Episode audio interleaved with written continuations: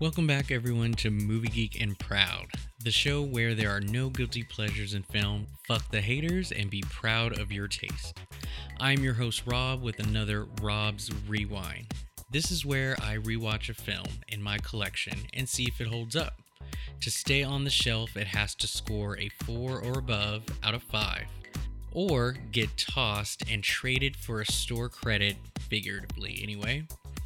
Let's start the show.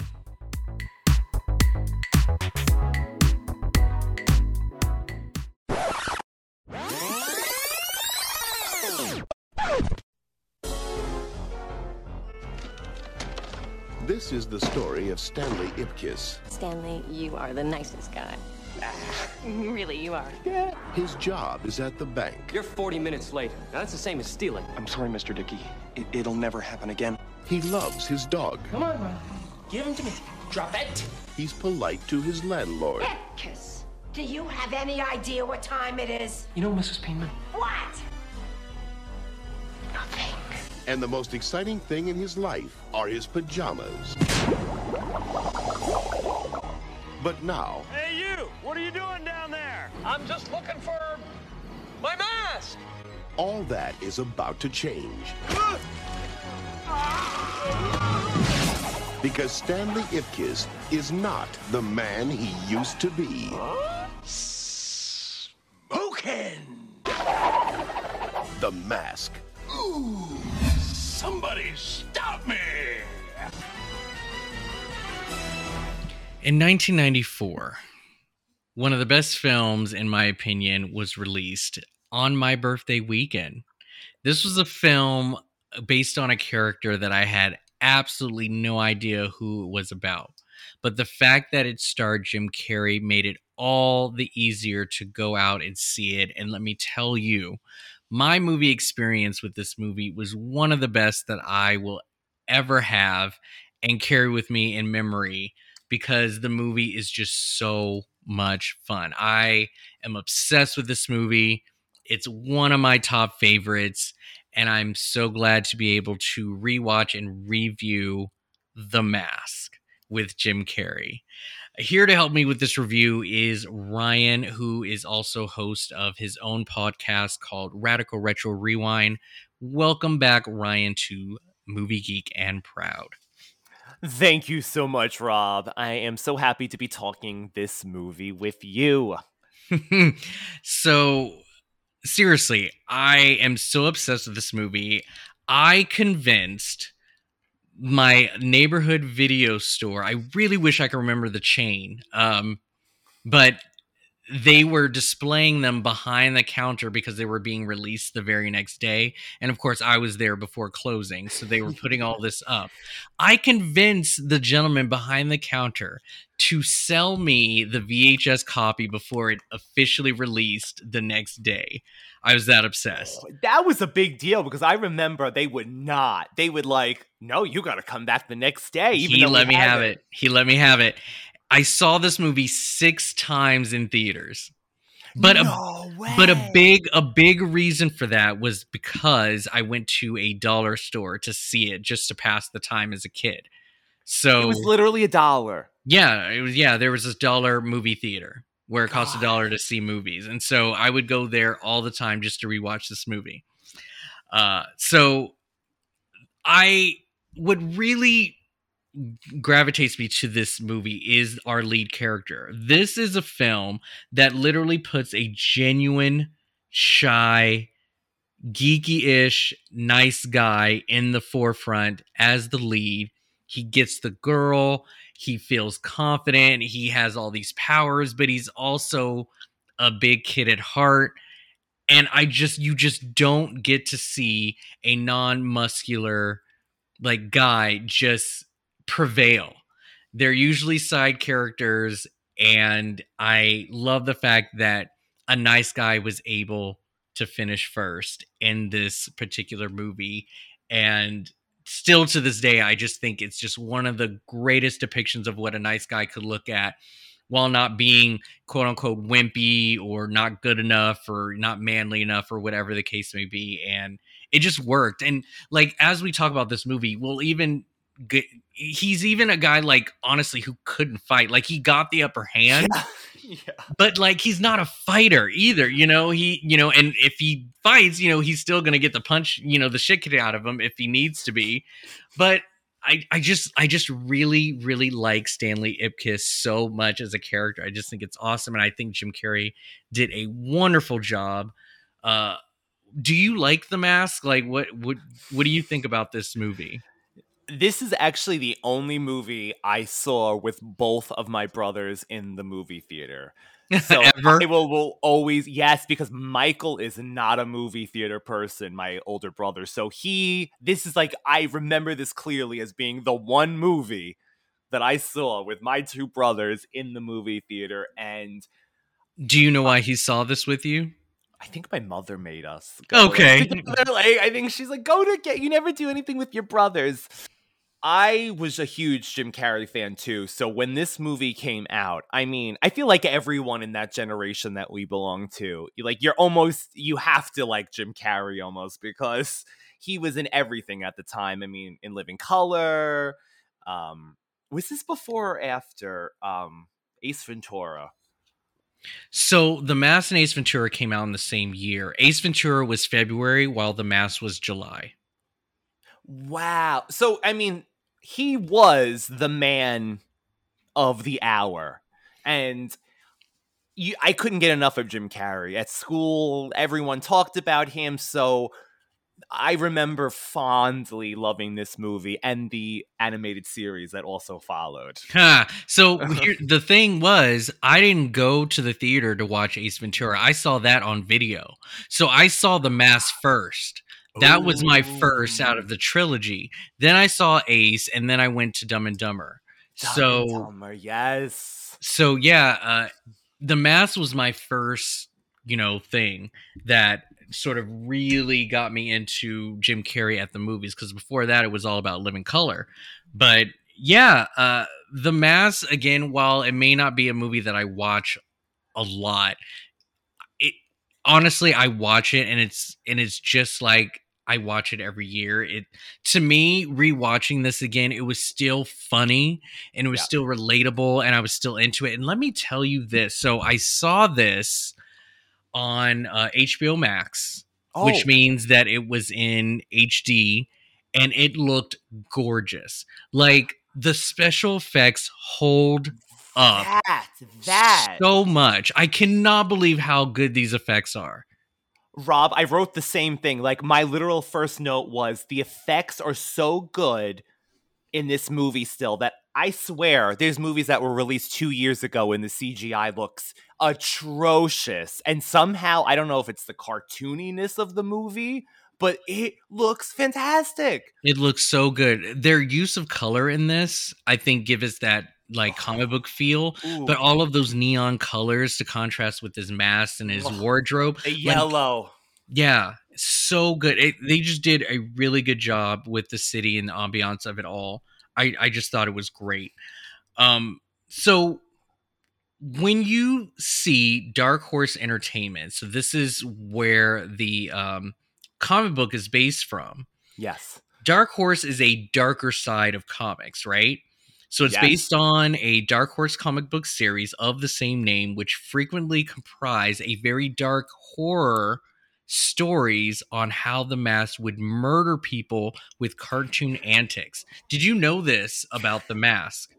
I remember it only years later reading about that, but I remember Rob going to comic book stores in I guess the 90s and the masks were always not they were in plastic. Like yeah. most of them were open that you could just open, but the mask it was mature. I remember not being able to yeah, to get the the comics at the time. But so, So crazy to compare to what it was in the movie. so what what was that MTV? What was it? Liquid Swim or Liquid Oh, liquid Oh my god, liquid television. liquid television. So like with the Aeon Fluxes and the Rens and Stimpies, like the animation of this comic book was very dark and mantic. Um, he looked like a crazy psycho killer. To be honest, I'd never read the comics, but so Chuck Russell, he directed this movie. He said that the movie script started off in that tone. um, before transforming it as a vehicle for Jim Carrey's unique comedy. so some would say that this movie was written for him, even though I will go over a couple of other people who might have gotten this role. The movie technically did seem like it was written for him, right? I have to actually say that he, to me, he plays such a non Jim Carrey character when he's not in the mask that I would believe almost, yeah, that it could be possible that it was for a different actor. Yeah. Well, the original comic book series is very adult oriented and it's centered on the mask turning whoever wears it into a psychopath killer known as Big Head. And so he would slay his victims in gruesome fashions for futile reasons. So are you curious or would you even say disappointed that you did not get the authentic sort of horrific way of the mask or are you completely satisfied with the fact that they chose a more lighter and comedic tone I mean, I'm sure the original author wouldn't agree, but I am very happy that we got this comedy tone and it was something that we were able to enjoy in our younger years. Because it honestly, if it was that dark and, and you know, it probably wouldn't have had the lasting legacy maybe that it has now. This fun, I mean, I guess it probably would have had that fun cartoony look either way because the comic book, from what I've seen, seems like it's colorful as well. Um, but I'm happy it's a comedy and it's it's this. I'm I'm also very curious. I mean, I think this would be the perfect time to adapt this again and make it more of this horrific tone and see exactly what it would look like if they had done it in a way as the comic book sort of intended. Uh, the only difference, well, I shouldn't say only, but one of the some of the biggest differences of this movie was that the uh, character of Milo, Stanley's dog, as well as the villain of the movie, Dorian Tyrell, who was played by Peter Greene, were entirely original creations for this film. So you do not see them in the comic books. He did not have a dog, Milo. Oh my god! And Milo is one of my favorite favorite parts of this. I know, no, Milo definitely is amazing, amazing. Uh, one other thing that I kind of wanted to point out, just as we're touching on the wonderful special effects. So, uh, this movie cost twenty three million, Hmm. uh, as revealed by the director, but Carrey basically saved them tons and tons of money because of the fact that he was able to contort his face in such very animated and very Wow. rubber like facial features it saved them so much money on not applying that CGI into his face because he was able to do it himself. So this movie would have cost a lot more had it not been for Jim Carrey's amazing way of of how he can like change his face in many different ways as as well as the performance of his body and the way that he moved it. I believe it. Awesome. I think that is so awesome. I think that's great. Uh I just want to talk about uh Stanley Ipkiss for a second. What did you think of this character? like you rob said uh, earlier i love that stanley is an everyday gentleman that he isn't this like you you summed it up beautifully. He's not a buff hero. He's an literally it could be you or me and it seems like the everything's against him. Things happen to him continuously and i love that he is able to transform into this alter ego but i think he's relatable I actually think this is one of Jim Carrey's most likable roles to me. Very likable. But uh, here's the thing nice guys or just any sort of tropey character sometimes gets amplified when you're Mm. putting them on screen and they're a little bit of an exaggeration of how it actually is now i'm not saying that people like stanley ipkiss do not exist but the movie definitely set up him to seek out sort of a justice or revenge on anyone who sort of picked on him up until the point that he discovered the mask. He gets robbed by a gang, a street gang. His boss is an asshole. He doesn't enter in the club because he doesn't have the look. You know, obviously he had a woman completely run over him and make him guilt trip into doing something that he didn't want to do, but he couldn't help it because he's a nice guy. And so, what do you think about the fact that his level of niceness? Now, for instance, the very first scene that we get, the literal first lines, is he's talking to a girl who I think he's sort of romantically involved with or trying to be and he buys her tickets to a show wow. and she just out of nowhere says, Well, I have a friend standing with me and we need her to go to because I don't want her to be alone. So buy another ticket for us. And he's like, No, they're sold out. Well, she's like, Well, I can't just leave her by herself. So he immediately, without even questioning it, gives the tickets that he bought to her to take her friend. Now, she could have been lying, but even if she wasn't, she made plans with him. Why is it like not nice, quote unquote, to be like sorry for her? She can't go. I, I bought I them. Mean... Like, is that like is that the natural nice thing that you are supposed to do to be chivalry towards women, or is he being walked over? Like, what do you think about this level of niceness? Do you feel that it's realistic, or they should have written him not so nice? Like, what do you think about that?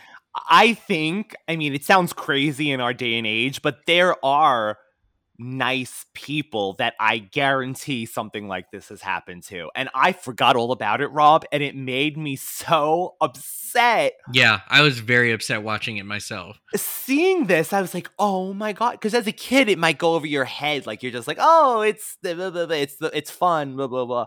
But I was like, "My god." this man he literally let her have those tickets just because you know he was hoping maybe that maybe he she would look his way one day after this. Terrible. The woman is terrible. Joely fisher by the way. Yes yes i forgot she was in this movie. I thought it was totally, so cool to see her. Totally forgot as well. But so yeah, I think Jim Carrey did a wonderful job. I think this is one of his most likable characters, and did it showcase like his range and what he's capable of? Probably not. I mean, this was an average Joe, which I think is okay to have. And, you know, compared to a lot of his other movies that he's done, I think this is a great sort of versatile role that exists that I'm so glad that was made. But I, his natural ability to like go into the mask that the way that he did this this was written for him. I just think he did such an uh, amazing uh, job. honestly, and, yeah. He you know what? It actually I think it is such a good role because I think of Jim Carrey as manic all the time. Like someone who's crazy, always contorting themselves. Ace Ventura is what I think about. So when you give him a Stanley Ipkiss role to and then you do the mask as this alter ego, I think it's perfect because he literally is the complete opposite. So I'm actually glad that he did get this role like this. I am too. And uh would you say now he turned down the possibility of doing a sequel what do you think about the decision of the son of the mask well i mean the movie definitely wasn't made first before him. I mean, obviously, if he had agreed, they would have come out with a different movie. But what do you think about him turning down the idea of a sequel? We got an Ace Ventura sequel, and I think that was the thing. It's because he did that that he didn't want to do the mask because he didn't want to be tied down to just being like the sequel man. But I would have wanted a mask too, aside from a Ace Ventura 2. And because that movie wasn't nearly as successful as the first one, which I also think is why he turned it down. But what do you think? Like, I, I wanted a mask sequel. I agree. If we could have avoided when nature calls, I, I mean, it's. I, I guess it's not the worst sequel, but the mask deserved it over over Ace Ventura, hands down. Yeah, I totally agree on that. Uh, so one thing that I wanted to talk about as, as far as like Stanley Ipkiss is like uh, his his love of cartoons. I also love like the idea of a grown man just being into cartoons like that. I just don't think that's a bad thing. I don't know if it shows like less maturity or whatever, but I just think it's really cool that this guy was written this way. And he does have a dark side to him. So the mask apparently is the id.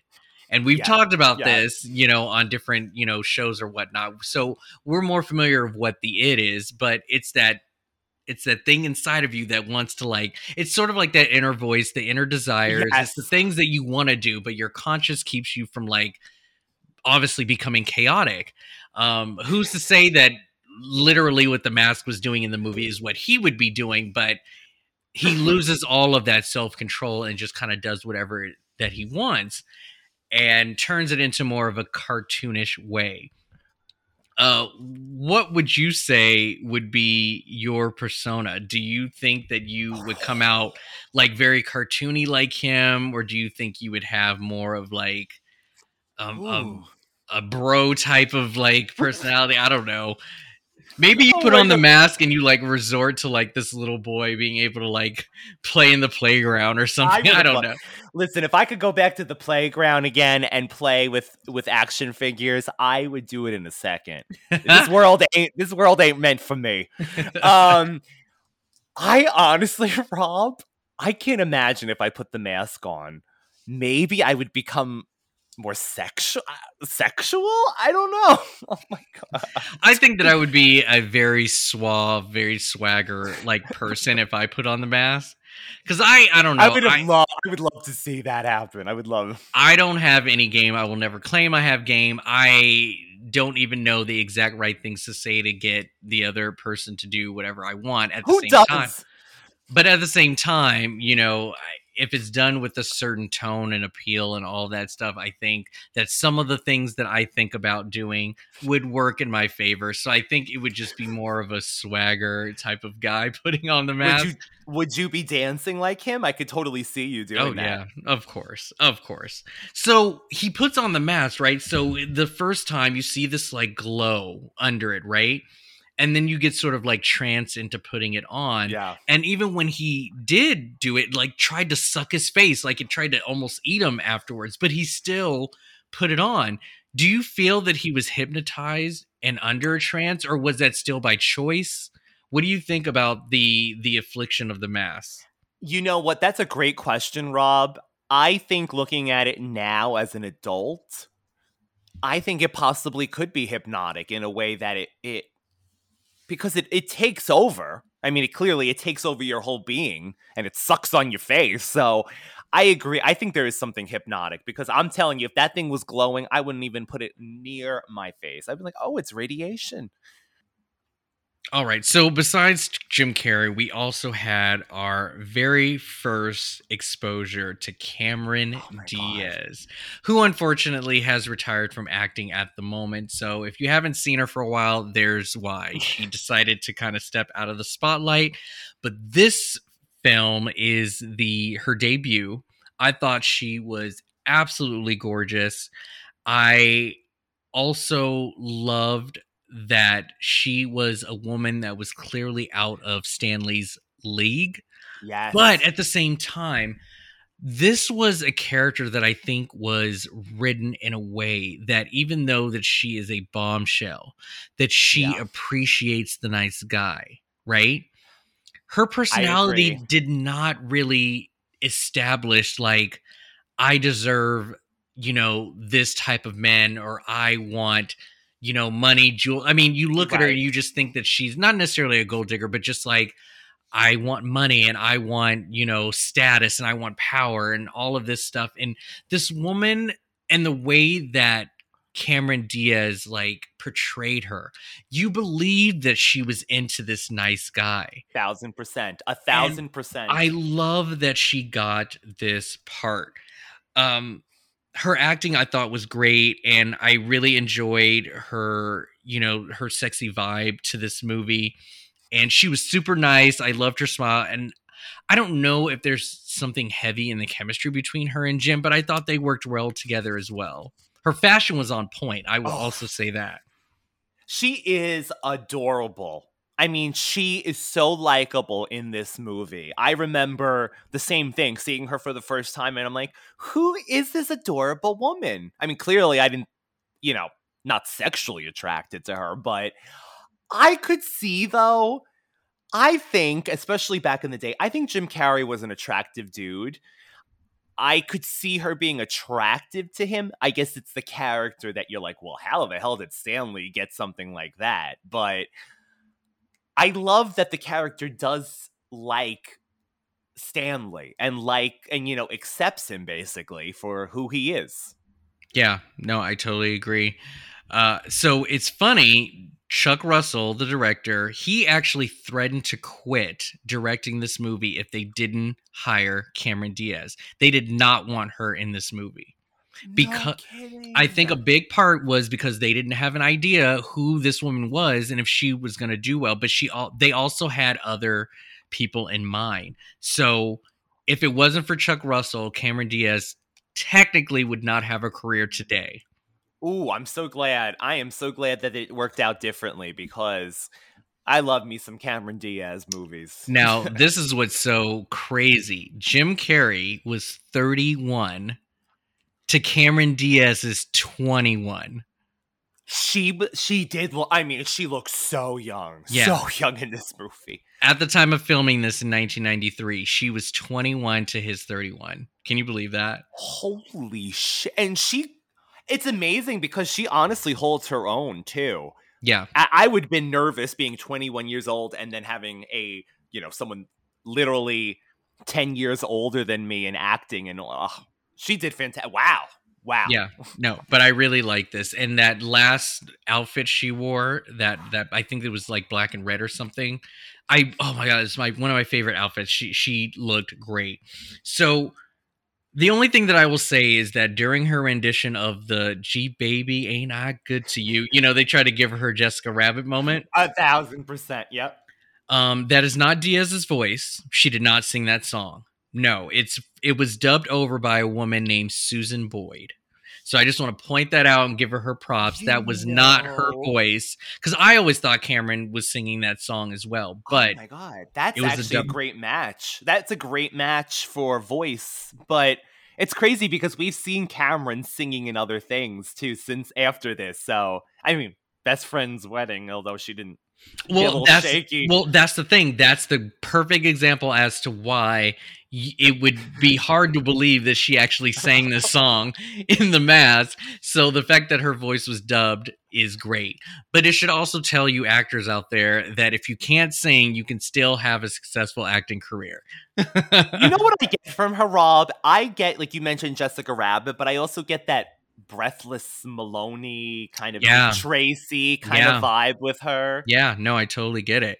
Uh, so, just a little bit of casting news for you between uh, Stanley Ipkiss and Diaz. What was her Tina? Tina Carlisle. That was her name. it just popped in my head. So, for the part of Stanley Ipkiss, we could have had Nicolas Cage, I, you know what? and I see it. I totally see it. see it. a thousand percent. Especially if they were going to make it as dark as the comic books. Oh my god, yes. Yes. Nicolas would have worked. Um, Matthew Broderick.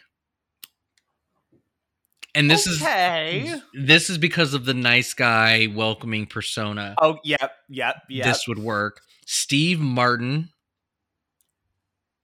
I know, Steve crazy. Martin? Now, think about his Saturday Night Live days. I mean, also add Martin Short to this list as well.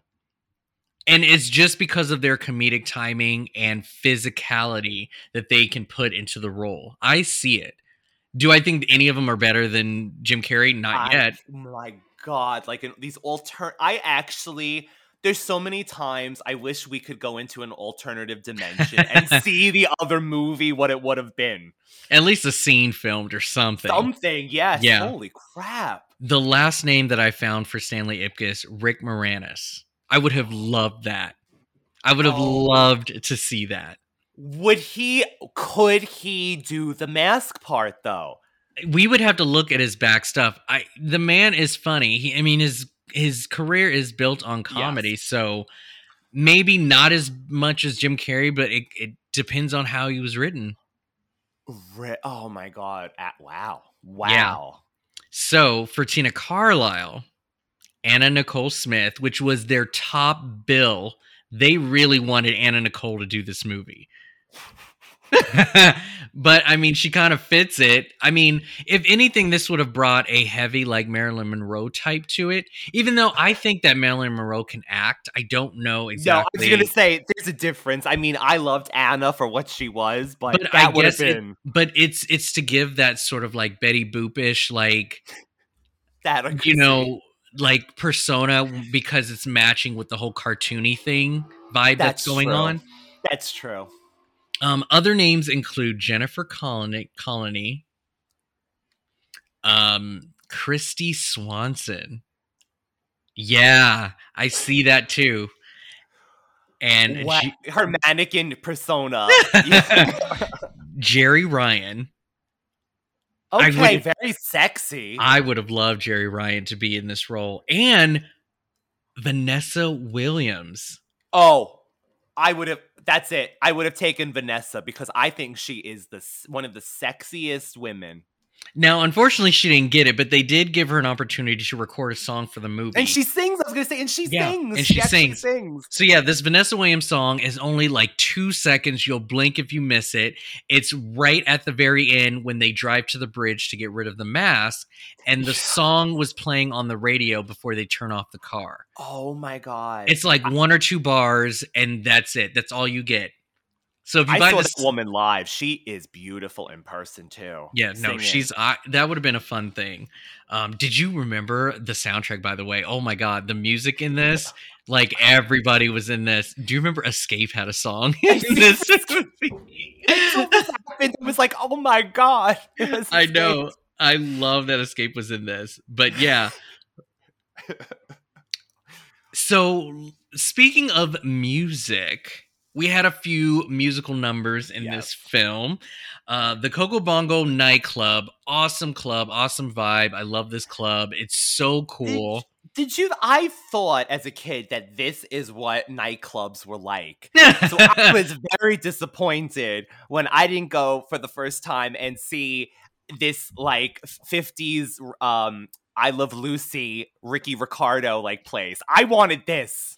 as far as the theme, I was here. I was near. I was, you know, kind of whatever with it. But what I did think clubs were were that they were these humongous warehouse locations where there was room to do practically everything. Two stories, three stories. Yeah, and I grew up in Washington, California, and every time I walk into a club, it is nothing. As far as the gay clubs, the gay clubs are the smallest things in the free world. I haven't been to enough like straight clubs to know, but like for the most part, they're the ones that get the warehouse, Yeah. the two stories. We don't get shit. But that's what I thought clubs were back in the day. I just thought there was just so much room. But The bronze, so it is a warehouse. It's like a giant Exactly. But so the Coco Bongo Club is where we get sort of the what what is what would you say that type of music that is? I would It's like zoot it- suit, like Yes, yes, yes. Jazzy, but like, yeah, like like a up very upbeat jazz band. So uh the the stylings of it I thought was great, and of course the number that we get where Jim Carrey and Cameron are dancing, which I think some of that was them, but for the heavy, you know, acrobatic sort of like moves were definitely done by professionals for sure. But I enjoyed that routine a lot. You know what's funny The about look. yeah, the too. look. Yeah. What what's really funny about that scene too is that it's one of the most memorable outfits, this yellow suit Yes. that he's wearing. And, you know, costumes and stuff were made for it, and people are still today donning the green mask with the yellow suit. This is what they want to dress as. For me, Have you ever thought of doing that? I know I was never going to be the mask. That just was a character that I wasn't going to be able to pull off. But if I did, the outfit I would have worn was his very first one with him in the robe. And and you know when he first comes out of the Yeah. you know the the apartment, that I love that outfit with the mallet and everything. Oh my god. I love that scene so much.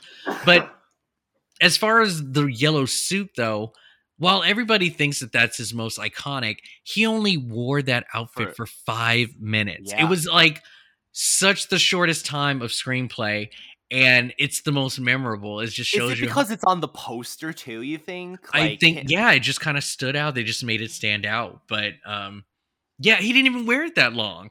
Even in the cartoon, I remember that being like the mask default look. It was that suit. It was that. Yeah, they really wanted that to be the iconic moment. So Yeah, yeah. Um, but then we also get another musical number where it is all Carrey all the time. Like that's his voice. He's singing this whole thing, and they actually producers hated this musical number. They wanted it gone so much. I don't know I'm what it. sh- I don't know what it is about musical numbers that they just have some some stuff against. They didn't want the Hocus Pocus musical number in that either. Thank God that we got it. Yeah, but they did not want this. They just thought it was so cheesy. It wasn't funny at all. They just didn't like it. What did you think of the Cuban Pete scene? That's what I think of Cuban Pete. Every time I think of the mask, I think of him with those bongos. Uh, I, I love that. I love that. But that's what makes this movie fun. Like Yeah. I expect this to have a musical number in it. Like I just think it made sense. And with his powers, you know, I, I just the, the scene is hilarious by the way. I think this was a great use of special effects and like abilities that he was given. Um but you know, I love that he runs out and he's locking the door, he's putting all the boards and everything up, and then right behind him is the whole like cops. It just made sense to do it in this cartoony way. And then the first thing he thought of, well, let's hypnotize him with the dance number. That's exactly what Hocus did. But I love this song. I love this routine. Producers hated it, right? Um, the woman, do you remember? It's like he goes up to a woman and does his little wavy hands. yes. And then all of a sudden, this woman is singing, right? Yes. So she is a known director. Oh crap! I should get her name. Anne Fletcher is her name. Oh. She directed Step Up, uh, Twenty Seven Dresses, and The Proposal. How funny. So she's a she I guess dabbled in acting too then. Yeah, well, I think this was also a little close to home for her to be in this because she also did the choreographing for this movie. Oh. yeah, she's the choreographer on this. So this was all her. And so, yeah, this is why they kind of focused on her among all the other policemen who were singing. It was because she was the one who created this routine. So I thought that was cool. What what are some parts that you like about this movie or dislike? What like what's your thought on watching this again? I love the scene where the policeman tells him that those PJs are impossible. but I totally this goes back to us again, Raw. I totally would wear those. Like I would Oh, I would. totally wear that. So I but again it just shows that this this gentleman, he's this kid at heart and he's so innocent. Like he has that innocence about him. I love the dog Milo Rob. Every scene he's in. And I found out that the dog's name is Max, and he was in Mom and Dad Saved the World in 1992. Oh, really? alien- he's the alien dog in, dis- in disguise in that movie. I wonder if he's also the same dog that was in uh My Dog Skip. I didn't say that because at first I was like, "Is this Rimshot from Ernest?" Rim it shot. wasn't. It wasn't. but- Yeah. um and rob the scene where he as the mask go back to the mechanics that screwed him over Oh man, crazy. Yeah. i did not realize that that pipe was in that man's ass until this time watching this Oh, you're first- kidding. Well, because the joke time. was like, we're gonna need a proctologist, like the best one you could find. Yeah, no, I knew it. I totally knew. as a kid i'm like but now i'm like oh my god that pipe is in his ass Yeah, they were traumatized, like traumatized. Hold on to your lug nuts. It's time for an over. It was so good. I just, he's so good. He's so good, but scary as hell. And just, I just love the way he spins too into this like Tasmanian devil thing. So good. So, you know what I'm going to say next? The location of the mechanic. Did you pick it up? Because I did immediately. I it looked like every mechanic i feel like that i've i've seen Well, it's the exterior that should give it away, but for me, it was the doorway because I remember it Hmm. very, very well from the first one. So the location of the the auto mechanic shop is the um, same location as our Ghostbusters.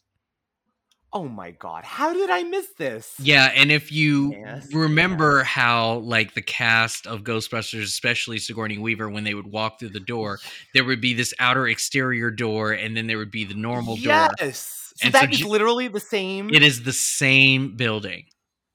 My god, I think I just must have thought it was like, oh, buildings are like this. Yeah, same firehouse, same firehouse. And you know, watching the latest Ghostbusters also made it like confirm my suspicions that it was the same place. But yeah, basically the same one.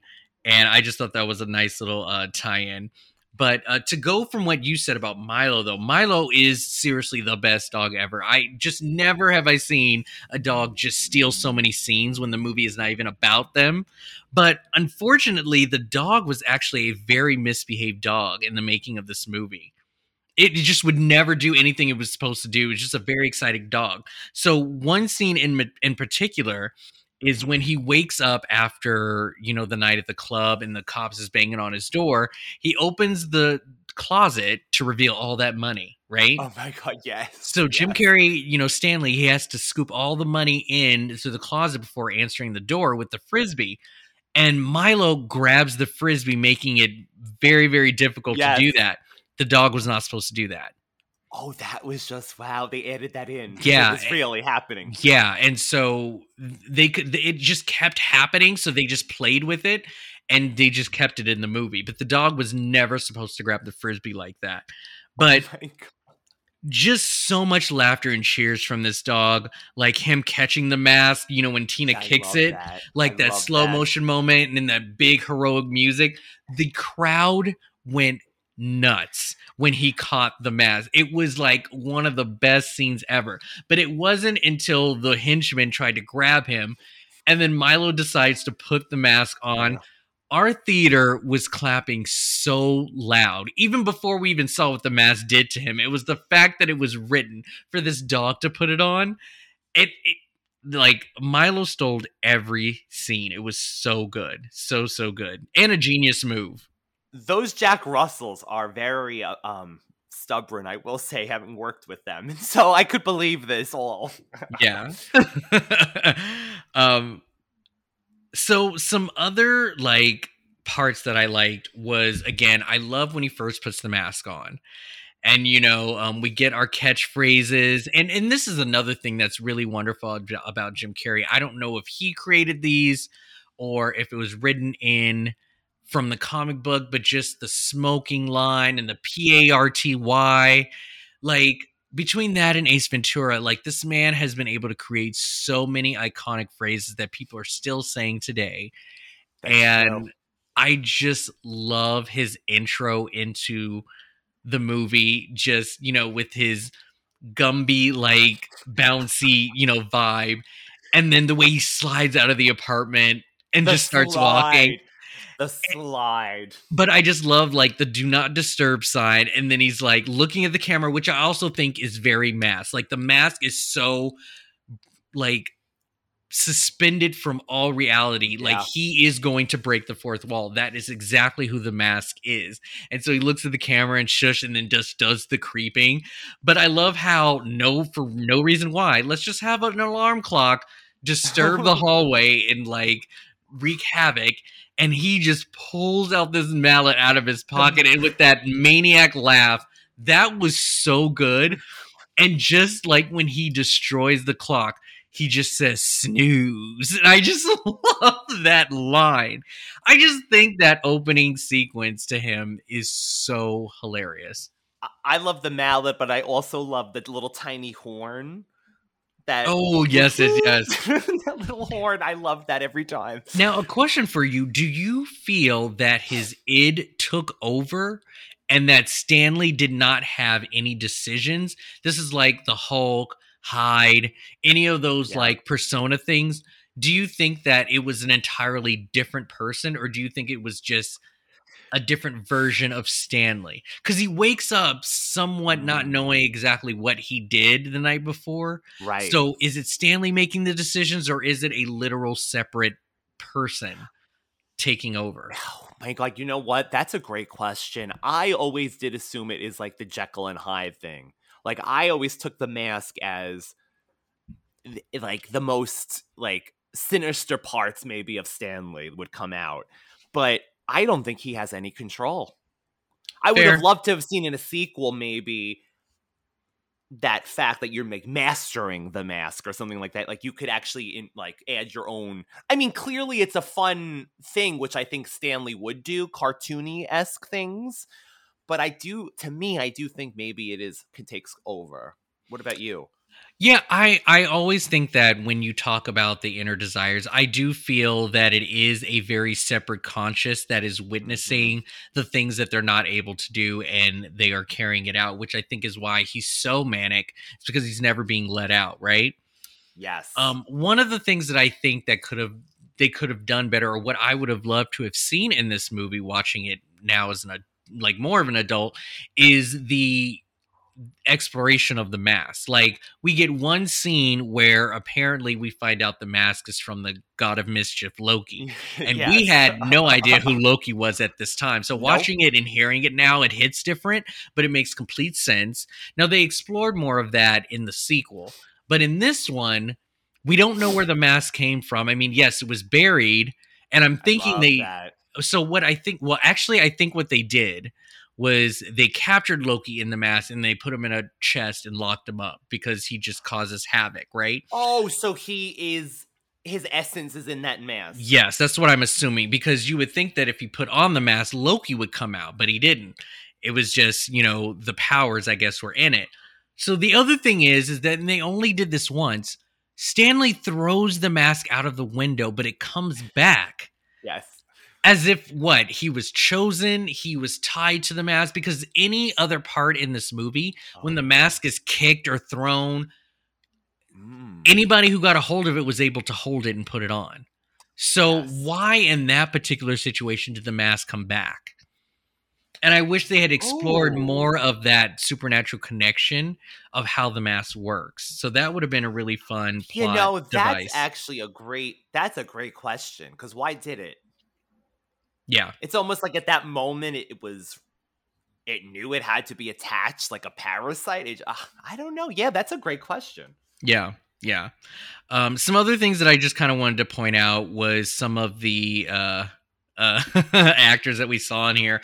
I don't remember his name at the moment. I thought I had it written down. So um, we get Peggy, who is Amy Yasbeck, and like anybody who knows anyone, she is awesome. Um, she is mostly famous, at least for my childhood, as the stepmom in The Problem Child, and I freaking Yes. love her in this movie. Um, but Peggy is the reporter that is kind of like possible love interest. We don't know what's going on with her with Stanley and um, Peggy's boss at the paper was Shawn Hunter's dad on Boy Meets World. Did you catch that? yes yeah and before actually i just want to mention with peggy i found out that in the deleted scene the reason she disappeared oh did you see this the reason she Yes. disappears is she's basically killed by well she's thrown into a printing press Yes, yes. This can be found on YouTube. And I believe a special edition or maybe even a Blu-ray, if there was a Blu-ray made of the mask, this is included in the DVD um, special features as a deleted scene. But yes, this was part of the darker side of the movie was that after she gave him up, she took the money, but then I think she tried to stand up for Stanley and be like, you know, leave him alone, don't hurt him. And then they took he when when the guy put on the mask, he threw her into the printing press. Ugh. And I, this was to establish the type of powers that somebody with more of an evil side has. Because when she went into the printing press, it wasn't like it was all bloody and gross. It was the fact that her face was squished and a literal headline front page newspaper came out with her face squished in saying, oh, she died or something. So It's- very Roger Rabbit esque as well. with it. Exactly. But more of a darker side. But yeah, they had totally killed her. And Stanley was just, just you know- disappears and in the main cut, and you're like, well, all right. Yeah. But again, it just kind of brings that idea of like, what could have this have been if it was a rated R film? Crazy, right? Oof. Yeah. so yeah, I wish they had explored a little bit more of the the sort of behind the scene, not behind the scenes, but the sort of where the mask came from and what it's trying to do and things like that. So as far as the second movie, the son of the mask with uh, jamie kennedy so they tried to give jim carrey 10 million for this movie and back then that was a lot I and he still say, turned it down Damn. still turned it down how much would it take you ryan to do son of the mask how much Not- money Not even half that. I would have. I would have. Ta- I would have taken. what's Five- your price Uh, You would- million. you would have taken and done son of the mask I mean, because I think it's so linked to him. Like, I think it's such as it would have set up such a series. I think the potential would have been there if he continued to have a series.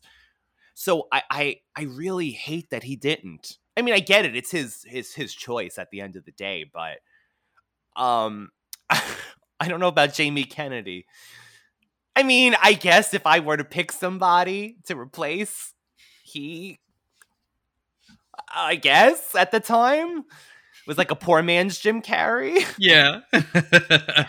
I don't think that I could ever watch that movie again, even No. on a bet. Like Once. it's just something that I can't do again. I love the idea of it. It makes sense the way that they filmed it or whatever, but like I just the story and all, I just I can't. It was just so bad. Compared to the first it was so bad. No, So no, it, I was shocked actually when I saw it. I was like, "What? This is not the mask." So the other thing that I wanted to bring up is is something uh, in in regards to the special effects. So this was actually nominated for an Oscar for best visual effects. Uh, so I thought that was great. The many many things that this movie did produce, I think, is a testament of how the mask just became just this thing. Like I did buy that video game, the Super Nintendo Oh one. my god, I rented it a lot. It is- rem- it is a very difficult game to play, but I bought it. I did it's not care. right? Doesn't it start in the apartment I think so. building? And you're like, I remember being, "Oh my god, this game is hard." But I want to say that it's also based on the cartoon and not the movie because the Mm. animation I think looked very familiar. But I did watch that cartoon. I had the VHS and the DVD, but I yeah I, I didn't do Halloween for him, and I totally see you with that because you love green. I could totally see you wearing that mask. I'm very curious to the comics though. I, I I've been a little like back and forth if I want to invest in them, but to see you know exactly how dark this series could have been, it would be interesting to kind of see sort of the comics. But um, would you like the idea of it being revived again and coming back, or is it little too little too late? No, Rob, you know what, Rob? Like when you were saying earlier, we live in the time of comic book movies, right? I mean, I know people don't consider The Mask a comic book movie, but for people who don't know, they think of it as the Jim Carrey movie. But I think this would be a badass reboot if they did do it serious, like a Spawn or a you know a darker Yeah. take. Yeah. Uh, what's funny is that the original ending was not what you saw on screen. Apparently, they were setting up a sequel, watching his friend dive into the river to get the mask. Oh, And it was going to end with him being in the sequel. the But friend. the- yes, that- the friend. But who the fuck knows? Like, who cares? Like, I, I mean, the friend was okay of in a character, but not enough to lead the sequel. he left him outside of that nightclub. Yeah. couldn't get. I was like, oh. So they changed the ending and having Milo retrieve the mask instead. I I I rather that. Yes. So, what do you think about sort of the impact that the mask had rewatching it again? Is it something that stands the test of time as far as comedy, or is it just a fun movie that happened in the 90s and you're cool with? Like, what do you think about like as far as a recommendation or turning to this for like big laughs? Did it hit you as good as it did as a kid or I will say I laughed more as a kid, Mhm. but I think it, just for the fact, like you said, it set up Cameron Diaz to be an actress. Jim Carrey's performance, the CGI that still holds up strangely. I, I still didn't understand how, but because Jurassic Park dinosaurs didn't even look good in the Lost World Jurassic Park, so I don't even know. Um, but no, I think it's definitely a 90s movie and if you are not into that i don't know if a modern crowd would really like it as much i would say i mean this is two complete different movies but i could see someone picking the nutty professor over like for an alter ego kind of movie from the 90s over the mask but eh, for our generation i mean it's timeless It is very timeless, I think. I think this is classic Jim Carrey. I think if people miss those days when he was playing characters like this, that this is a wonderful film to review again. Um, and it is currently on HBO Max with subscription. Should you want to look up this gem and and try and watch it again, um, the mysteriousness of like just what the mask holds. I just think there's so much story here. I would love a Mhm. series. I would love a series I would love to explore a series with this. Um, hbo max there you go but I think The Mask again was such a joy to watch, and I would definitely watch this again. I own it, so it's definitely staying on the shelf. As far as an entertainment value, it's definitely a five out of five for me. I mean, again, it's just one of my favorite movies ever, and I've never really watched this with this like side of it's boring or if it's something in the background. Like I sit and actually watch it because just looking at Jim Carrey do his thing is such a joy and I do miss that side of him and and I understand he's sort of at an age where he can't really pull that kind of stuff off again but I, I'm glad this movie was made and that he was in it.